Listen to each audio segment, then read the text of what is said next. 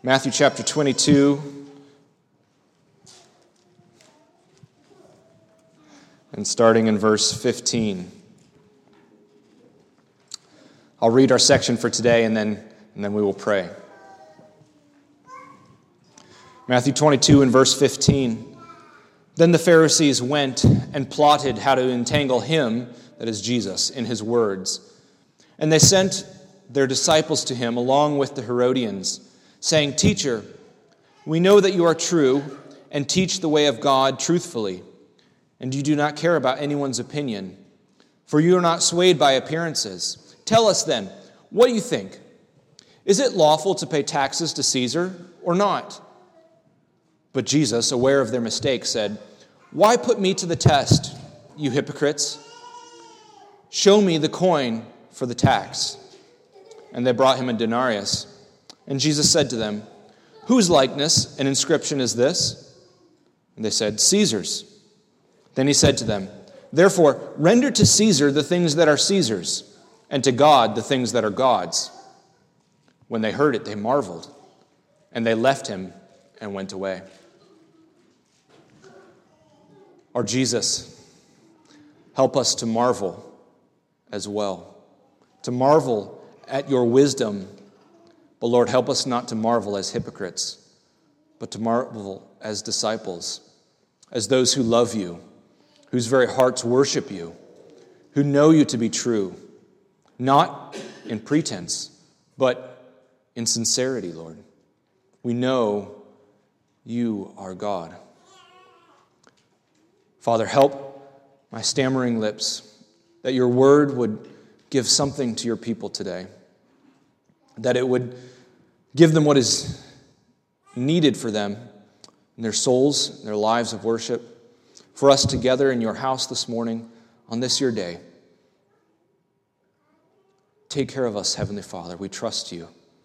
We trust that your word is complete for all that we need. In your name, amen. As we've been journeying through Matthew, then, we've come to this section which is um, the first action of the Pharisees after Jesus was confronted in the temple. He was confronted by the chief priests and the elders after his triumphal entry on a donkey in chapter 21. And we've been laboring over these three parables since then. Now, it's interesting to note in Luke, uh, we, I think we noted this last week, in Luke, um, the account does not include the parable of the wedding feast. It goes directly from the parable of the tenants to this pericope where Jesus is confronted by these false disciples and tried to be Jesus is um, Jesus is uh, attacked really, and a snare is laid for him in their words.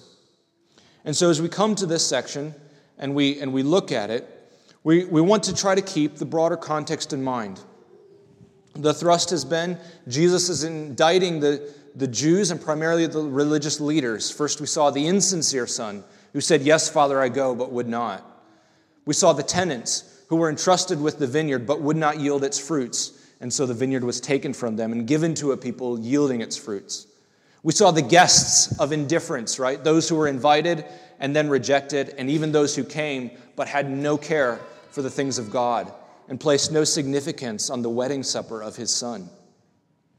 And so then we come to this, and we realize that a right response to these things ought to have been repentance, ought to have been the fruit which God was looking for. The son who came to the vineyard, there was still time to repent. God was still there pleading with them, and yet the Pharisees go and plot how to entangle him in his words. And so we've come sort of to a, a change in what the focus is. Not radical, but somewhat of a change. There are now three accounts, and these are not parables, but small stories that teach a lesson.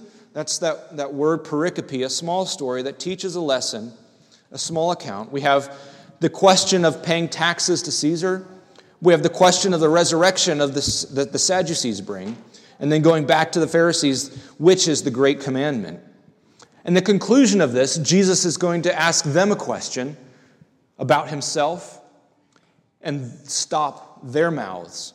And we will flow right into chapter 23, the woes that come to the Pharisees. Seven woes to the hypocrites. And so we're coming quickly to the judgment declared on them thoroughly by Christ.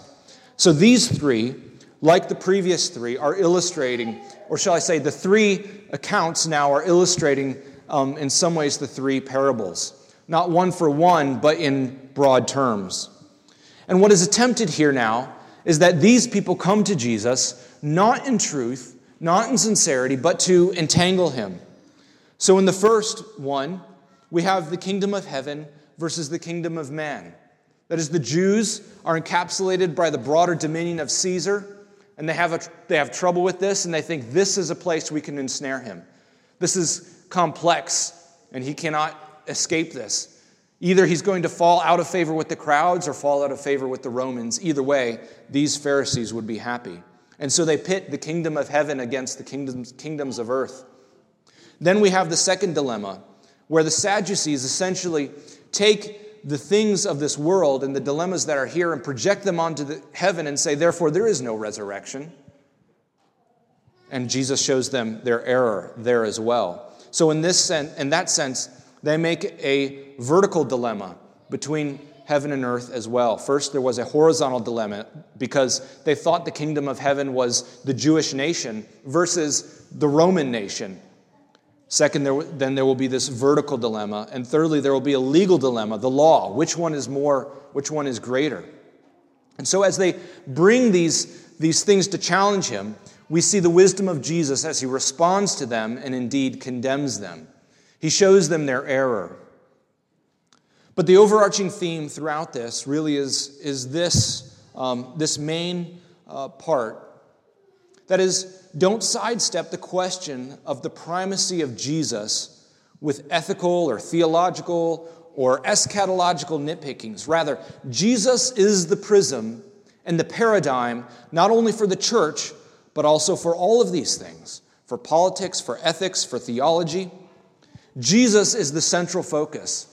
And what these false hypocrites would do is they would take other things, which are not unconsequential, which are not unspoken about in God's word, but which are not the central thing, and make them dilemmas out of which they can then sidestep the thing, the important thing, Jesus Christ, come in the flesh for them.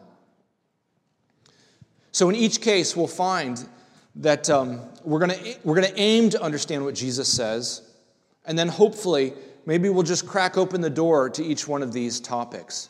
So, my name is not to be sidetracked as they were with these things, but there are real substantive um, teachings here about these topics as we come to them. And so, we, I trust we will at least open that door, and if you are interested, you will have a starting point for those theological inquiries. But primarily, our goal is this real worship from the hearts of his saints. Real worship because Christ has come. And we get this because we realize the first thing right out of the gate that what the Pharisees are doing is not an honest venture.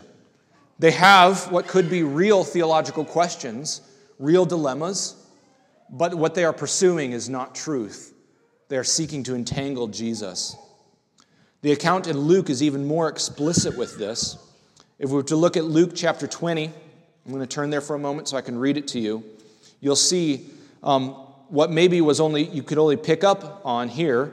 You know, in Matthew it says he sought to entangle them, and so they sent certain disciples. But Luke says this even more explicitly.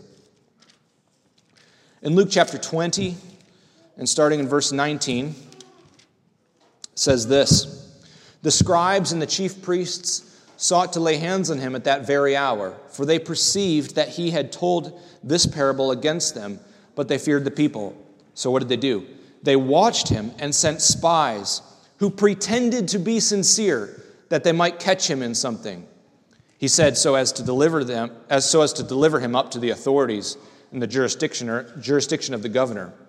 So then they asked him, "Teacher, we know that you speak teach rightly." And he goes on, to question the same question that we have in Matthew. So these are not sincere disciples, these are false disciples.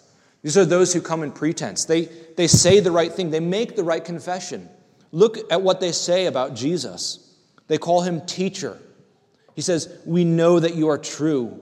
We know that you teach the way of God truthfully, and you do not care about anyone's opinion. Jesus, you're a rock. You're not swayed by appearances. You don't look at what other men think. They're saying all the right things. They set this context up. Jesus, we appeal to you on your goodness, on your sincerity, on your truth. Just answer this little question for us. How deceitful it is to come before Jesus insincerely, as if he did not know our hearts, as if he could not see to the depth of who we are and know truly who are his, whether the questions that are asked are in pretense or in truth. How shameful it is to think that Christ, one, could be entangled in his words, but two, could be entangled by you, by our thoughts by our dilemmas. This is not merely an innocent question. All their right adorations is not a pursuit of truth. And this ought to be a lesson to us. The pursuit of truth is not merely intellectual. The pursuit of what is is not merely a question of what can I know, because the tr- pursuit of truth is primarily found in a person. It is found in Jesus Christ. It is found in who you know. Who is the author of truth? We, we can refer to this section a little bit later, but as it comes up even now, in the Gospel of John, chapter 8, we'll see some parallels here.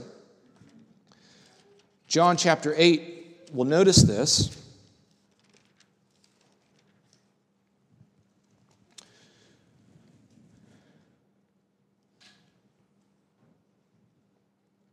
It says, So Jesus said to the Jews in verse 31 of chapter 8, uh, who had believed him, notice, the Jews who had believed him, If you abide in my word, you are truly my disciples, and you will know the truth, and the truth will set you free. And they answered him, We are offspring of Abraham. We have never been enslaved to anyone. How is it that you say you will become free?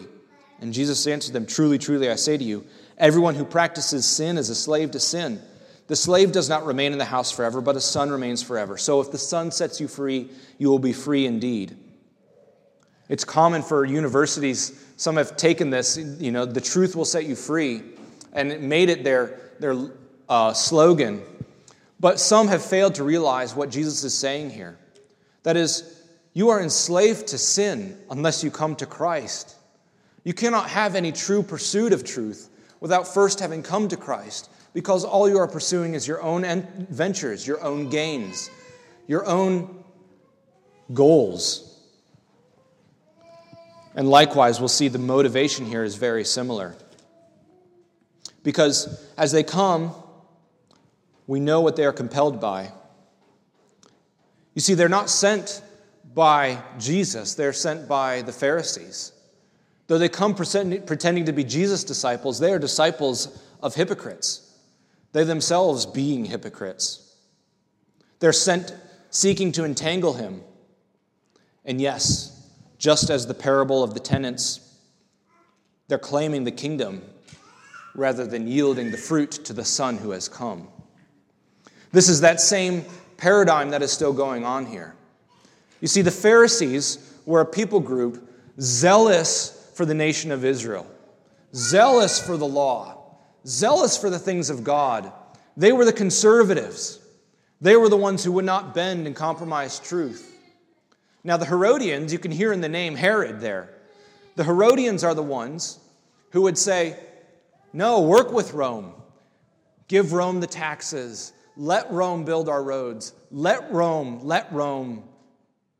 And so you can see that these two groups would naturally be at odds with one another. But here they're brought together because they have a common enemy in Jesus. They have a common enemy. What is this common thread, though? You see, the Pharisees, why would they pit the, these things against one another? If, if, he, if Jesus sides with the Herodians and says, No, you ought not to pay taxes to Caesar, well, they have him. Rome will take care of him. But if he sides with the, and that would be with the Pharisees, I'm sorry. But if he sides with the Herodians, and says, yes, pay taxes, then he'll lose the following of the, of the children of Israel.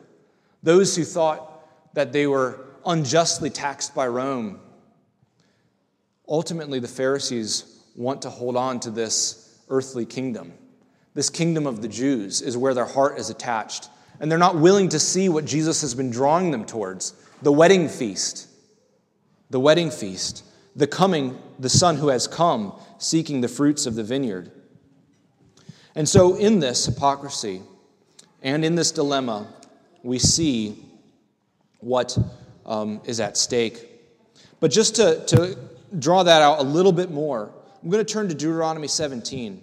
Why would the Pharisees have thought that it was wrong to pay taxes to Caesar? Where does that come from? Was there a law about that? Well, not explicitly, and, and I guess to be totally honest, we don't have an explicit motivation. That is to say, here's how we exposit the law. This is why we think you shouldn't pay taxes to Caesar. But it seems reasonable to think, if we turn to Deuteronomy chapter 17, that they might be some, thinking something like this. In Deuteronomy chapter 17, God gives some commands about when they go to possess the land. And he says this to them in verse 14 when you come to the land that the Lord your God is giving you to possess, you, and you possess it and dwell in it, then, and then you will say, I will set a king over me like all the nations that are around me. You may indeed set a king over you, whom the Lord your God will choose.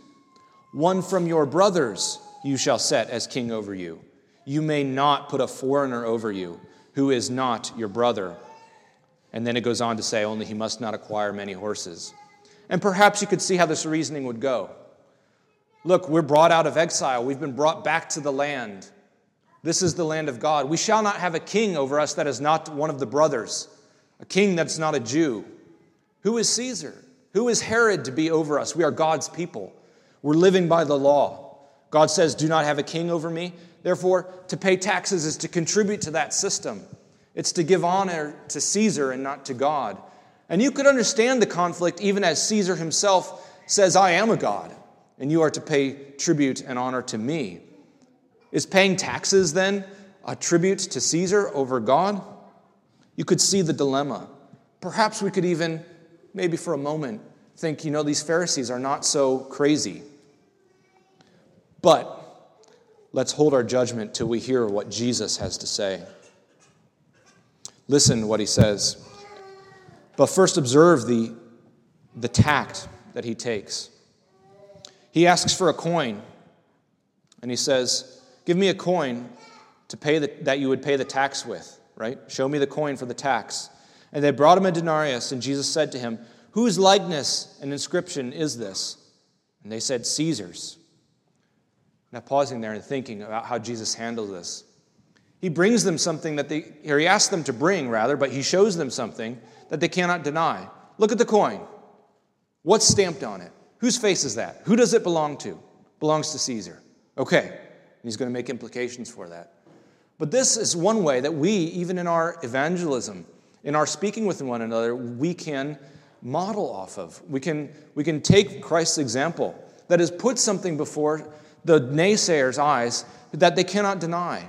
Point to something that is true, and then show them how that truth ultimately is not against what they're saying, but it is, it is against, sorry, it is against what they're saying, but is with Jesus. So in this way, Jesus gets them to point out their own error. What does he say? He says, Therefore, render to Caesar the things that are Caesar's, and to God the things which belong to God. Now, this is a common, this is a common thing. We're used to hearing this. And we can take this in two parts very easily render to Caesar the things that are Caesar, render to God the things that are God. Simple enough, right? Two things, two different kings, two different kingdoms. Render to one what belongs to one, render to the other that belongs to the other. Well, in some ways it's that simple, but in other ways, perhaps not. Let's take it one thing at a time, though. First, render to Caesar the things that belong to Caesar. What does this look like? Well, if we're to take this and apply this, what, what are we to render to Caesar? What things ought to be rendered to Caesar? Well, if Caesar is a sort of the paradigm here for the governments of this world, what ought we to render? In this case, it was tax. The tax which Caesar was exacting from the Jews. Jesus is, in effect, saying, Look, you're failing to recognize the times here. God has put you in exile because of your sin. God has put a governor over you. Caesar is over you. Render to Caesar the things that are Caesar's. That is, God claims providence over the situation that they're in. We already saw last week when God called the Roman troops his soldiers, if you remember that. God will send his soldiers and destroy the city. And here again, Jesus is saying, look, the Roman government is not outside the plan of God. Though he is over you, God has appointed him. Now, can we see this other places? I, I think we can. I think the Apostle Paul is our, is our example in this. Let's, uh, let's turn to Romans chapter 13 for a moment.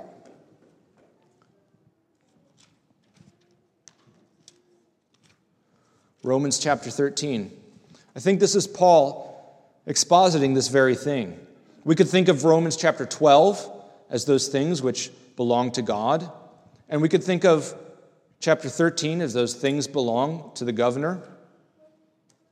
Though we'll see that those things are not quite so separable, perhaps, because the same God who demands one also demands the other. He says this Let every person be subject to the governing authorities, for there is no authority except from God and those that exist have been instituted by God. And then he goes on, therefore, whoever resists the authorities resists what God has appointed, and those who resist will incur judgment. Okay, so Jesus is saying, in effect, look, Rome is put over you, Jews. Rome is there by God's appointment. He is the authority over you. Render to him the things that belong to him. Now, how is he thwarting this dilemma? First, we must realize the Pharisees really do not have ground to stand on when they refuse to pay taxes. There's nothing in the law that explicitly says, do not pay taxes. And even the motivation, or sorry, the, the emphasis of Deuteronomy 17 was saying, do not set up for yourselves a king from the other nations, but one of your brothers shall rule over you, right? This is not that. They have not set up Caesar, Caesar has been put over them. They are in captivity by God's providence. And so the dilemma that the Pharisees are in is brought upon themselves, not by the word of God, but by their own pride, by their own arrogance, their own unwillingness to read and understand the providence that God has put them in. They would rather cling to the glory that they had in the Jewish nation than to submit to what God had put them in. And from that, then we can see that God has called certain things to be under the jurisdiction of the governor. Now, I'm going to take for a moment, if I can, if you bear with me, um, I'm going to just lay a little bit of a, a foundation for this. So, it's often, um, often Christians face, even now, the dilemma between worldly things and heavenly things. How are we to deal with politics and the church? How are we to deal with um, with certain issues that, the, that Christianity is against? How are we supposed to deal with worldly employment and yet a heavenly calling? Can Christians truly live in the world and let, yet not be of the world? And how, does, how do these two things fit? And like I said earlier, my goal here is not to get distracted on the side issue. This would be a side issue. That is, in some ways, how do we live in this world relative to the governing authority. And I say that's a side issue, not because it's not important, but because the central focus of this text is Christ and who he has come, not particularly Caesar. Nevertheless, this is here in God's word, and so I want to, I want to open a door for us. And we're, we're taking for our example, just if you will, I, I know I'm on a bit of a, a, rabbit trail, but stay with me for a moment. Um, we could look at the Apostle Paul's example in this.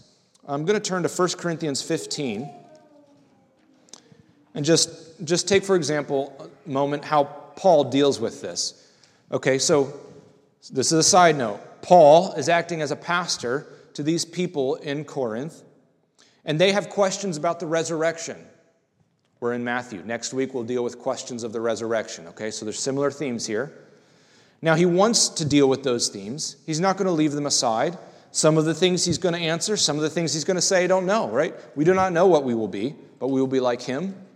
But first, he says this in 1 Corinthians 15. He said, Now I would remind you, brothers, of the gospel I preached to you, which you received, in which you stand, and by which you are being saved, if you hold fast to the word I preached to you, unless you believed in vain. For I delivered to you as of first importance what I also received that Christ died for our sins in accordance with the scriptures, that he was buried, that he was raised on the third day, and according to the scriptures. And he goes on to talk about his credentials and being a minister of that gospel. And only then does he then take up the issue of resurrection. And he does it through the paradigm of Christ's resurrection. Notice in verse 12. Now, if Christ is proclaimed as raised from the dead, how can some of you say that there is no resurrection of the dead? But if there is no resurrection of the dead, then not even Christ has been raised. Do you see what he's doing? There's, there's matters of first importance the gospel. Jesus Christ has come, he has died, he's been raised from the dead. Now, taking that, we may look through that as a prism into the question of the resurrection. Christ has been raised from the dead. Therefore, how can you say that we will not be raised from the dead? Do you see how that Paul is doing that? First things first, then second things. So hopefully we can do that today as well. And I want to say, first things first, Jesus is the primary focus in Matthew chapter 22. He is the one who is claiming to be the Son of God. He is the one that will condemn the Pharisees for not seeing this. But I want to show you something very interesting. If we're talking about the question of how do we, how do we live in two worlds, as it were, the kingdom of heaven and the kingdom of men, let us not forget Christ himself. What is he going to ask the Pharisees at the end of this? He's going to say, How is it that David in the Spirit calls him Lord, saying, The Lord, sit at my right hand till, till at my right hand I put, sorry, until I put your enemies under your feet. If then David calls him Lord, how is he his son? So Jesus puts a paradigm before the Pharisees and says, How can David call his own son Lord? How can he be son of David and Lord of David? Right? How can he be both man and God? Jesus Christ himself is that paradigm, right? He is Son of Man, Son of God. And so in Christ himself, we see something of our example in living in this world. He was a man, and yet he was God. He was sinless, and yet he lived with sinners. He was totally sold out for the kingdom of heaven. All his allegiance was for his Father, and yet he says, Render to Caesar the things that are Caesar's. So, first, we want to read this through the paradigm of Christ. And just to open that door a little bit further, I'm going to say this, and then we'll, we will come back to the things that are God. So, we're, we're going to for the remainder, we're on two things what things belong to Caesar, what things belong to God. That's the focus. But on what basis do we render to Caesar the things that are Caesar's? Classically, this basis is actually found all the way in Genesis. And it's interesting to note that there's another place in Genesis where you see both the image of God and the dominion of the earthly nations brought and paired together. And perhaps I jumped a step in your mind. I don't want to do that. But what we're getting to is when, when Jesus looks at the coin and he says, Whose image is on that coin? And he says, Render to Caesar the things that are Caesar, to God the things that are God. The implicit question is, Whose image is on you? That's the question. You're concerned about money in this kingdom, but you're not concerned with whose image is impressed upon you and rendering the things of God to God. So, anyway, with that same paradigm, Caesar and God and the image of God, we have a, a parallel passage in Genesis chapter 9. In Genesis chapter 9, if I can turn there.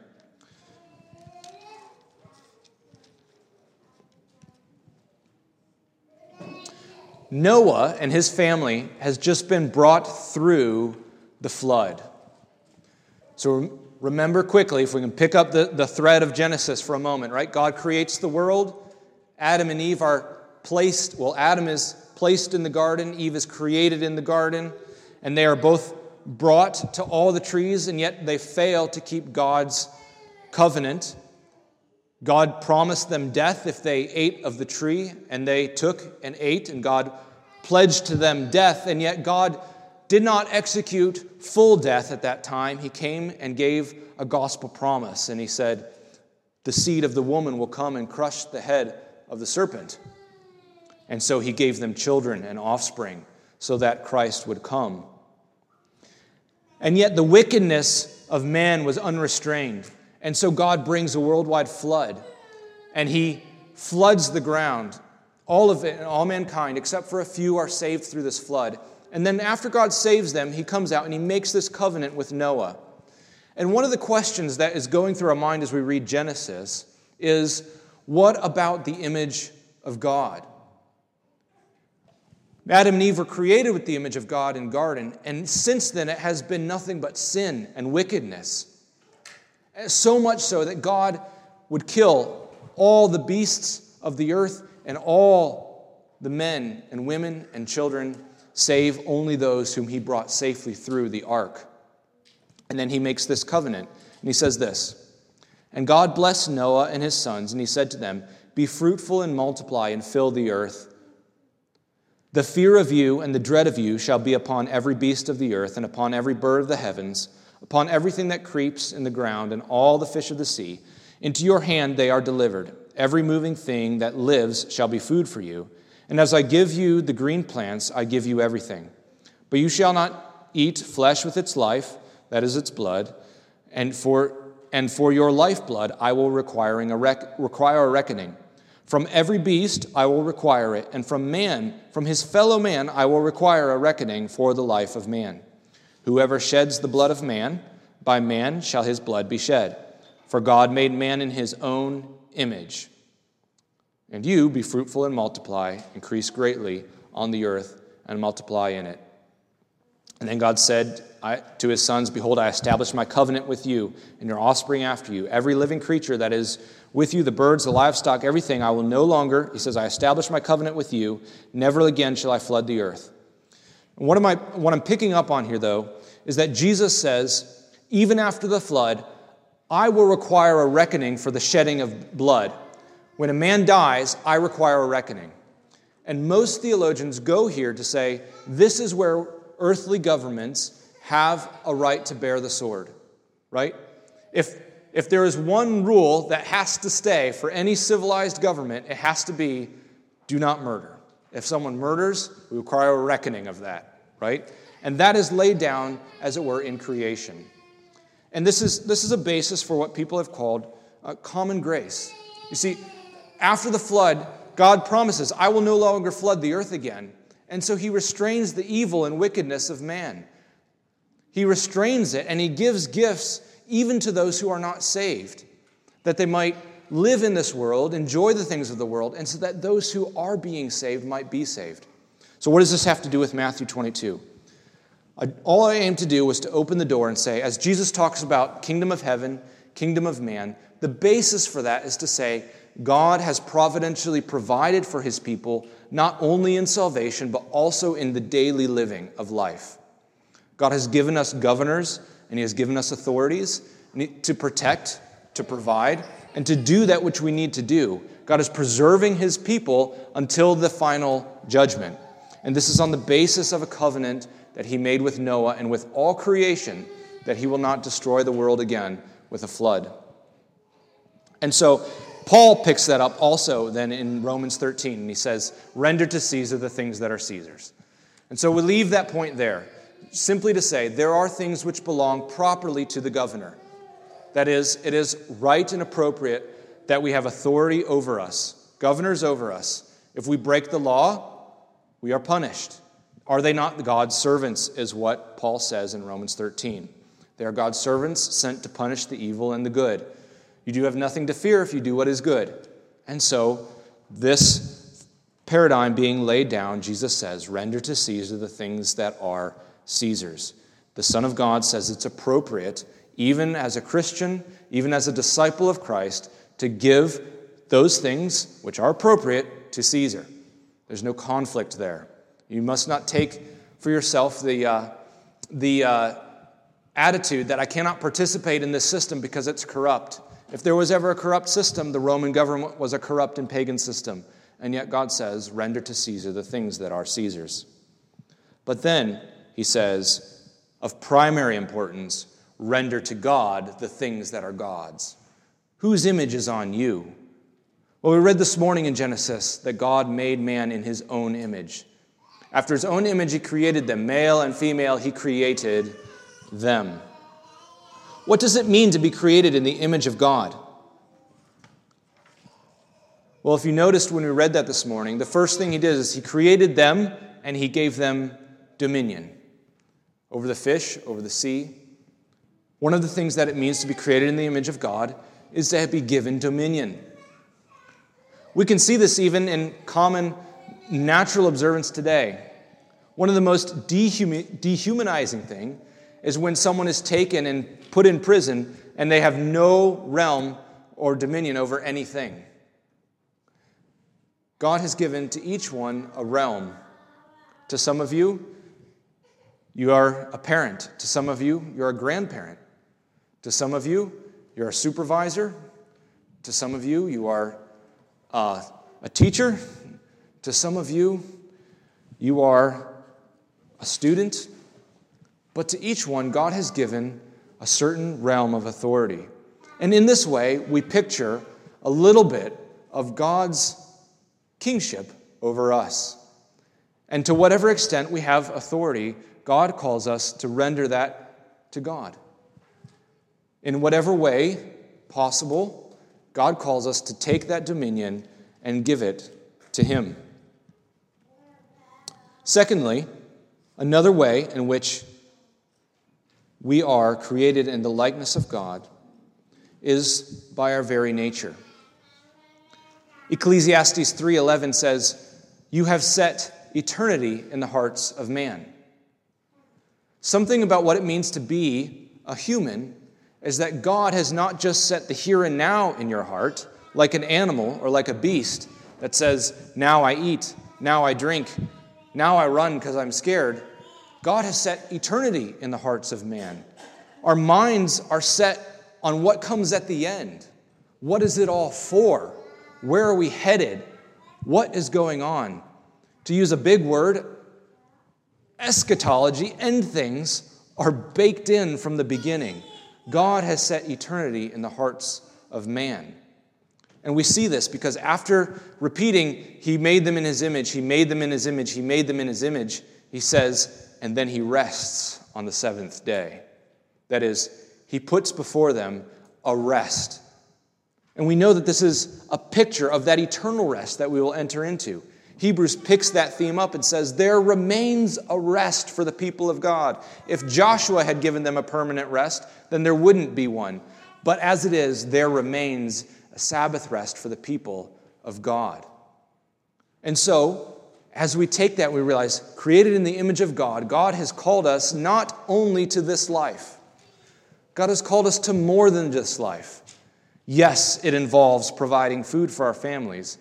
Yes, it involves taking care of our children and mowing the grass and going to work and making a meal and supervising and, and managing and governing and learning. It involves all those things. But you are not just those things. You are created in the image of God.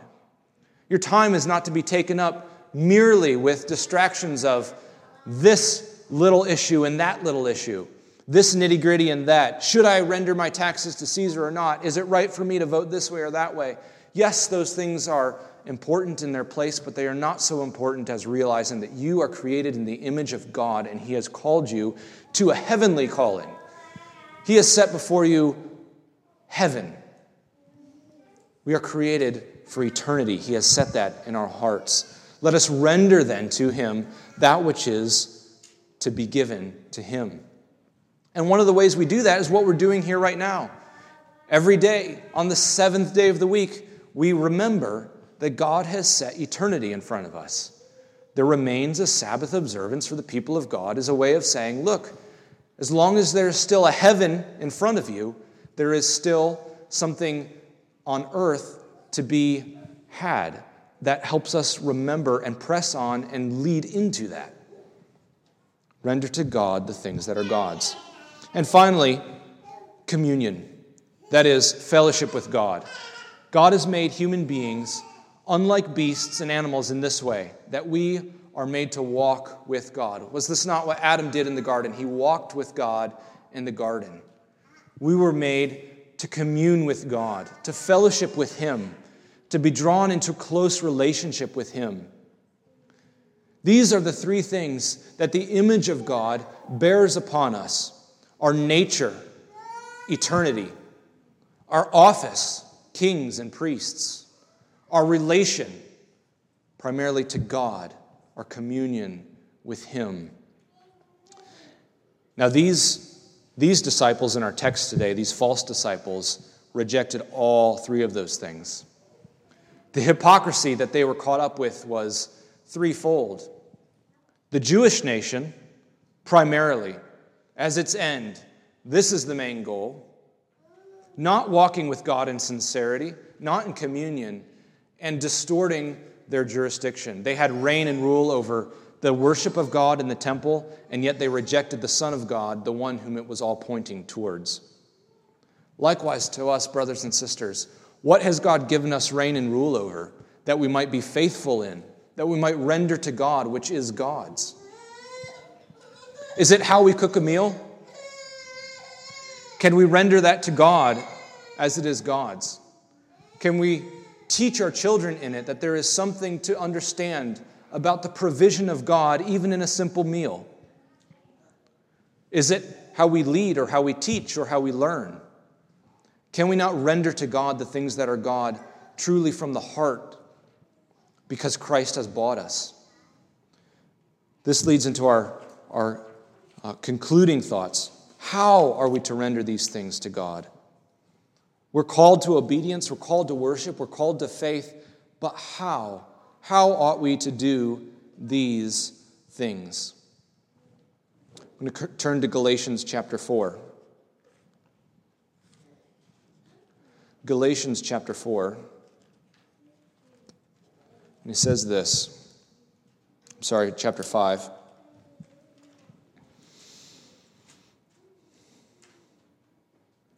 chapter 5 and verse 16. But I say, walk in the Spirit, and you will not gratify the desires of the flesh. For the desires of the flesh are against the Spirit, the desires of the Spirit are against the flesh. For these are opposed to each other to keep you from doing the things you want to do. But if you are led by the Spirit, you are not under the law. Now, the works of the flesh are evident sexual immorality, impurity, sensuality, idolatry, sorcery, enmity, strife, jealousy, fits of anger, rivalries, dissensions, divisions, envies, drunkenness, orgies, and things like these. I warn you, as I warned you before, that those who do such things will not inherit the kingdom of God. But the fruit of the Spirit is love, joy, peace, patience, kindness, goodness, faithfulness, gentleness, self control. Against such things there is no law, and those who belong to Jesus Christ have crucified the flesh with its passions and its desires. If we live by the Spirit, let us also keep in step with the Spirit.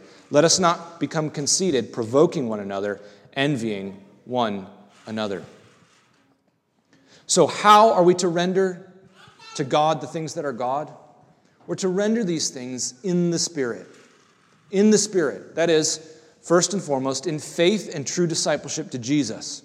We recognize that every sphere of life has come under the reign and rule of Christ, so as we are to render them to Him in worship. We are to walk according to the gospel, keeping in step with the Spirit. And first off, this is to say, if we belong to Christ, we have crucified the flesh with its passions and desires. Do you see how Jesus is taking these disciples and drawing their minds up? When he says, render to Caesar the things that are Caesar and to God the things that are God are God's, he's saying, okay, you're false disciples because you're so preoccupied with the things of this world about ensnaring Jesus Christ primarily, but even then about whether we should pay the taxes or not, that you're missing the fact that I am calling you to crucify the desires of the flesh, to render your life to God. Does that make sense? We're to render them in the Spirit through faith in Jesus Christ. This is what we're called to in Matthew chapter 22 in this section. Notice those words, though. You hypocrites, show me the coin. Let us not be as the hypocrites. Let us not seek our, uh, our own devices as we go to the scripture, thinking primarily about how to solve this riddle or that riddle, how to analyze this or that, but primarily, God, what is yours? How ought I to render the things that are yours to you today? How am I to take the things that you have given me and give them back to you? That which has your image on it truly belongs to you. And that is not separate from our submission to the governing authorities. That is uh, part of it, part of what we are called to as Christians. But the main thing, the main focus is that Christ has bought us with his blood. We ought to render to him the things that are his. He has put his image on you, therefore, let us live in this way. Jesus, help us You are the chief cornerstone, rejected by men. We are the little stones, the pebbles, being built up into a holy temple in the Lord. Lord, let us not miss the fact that you are the central focus in life. All things culminate and point toward you. Lord, keep us as your disciples from being distracted with that which is not profitable. Rather, Lord, in our focus on you, teach us the way of wisdom. Help us to walk in a worthy manner. Help us to render those things which belong to you to you. Help us to do this in faith, Lord, trusting in your Spirit as you have given us both motivation and ability to do what we see as good and acceptable in your sight. We pray for this in your name. Amen.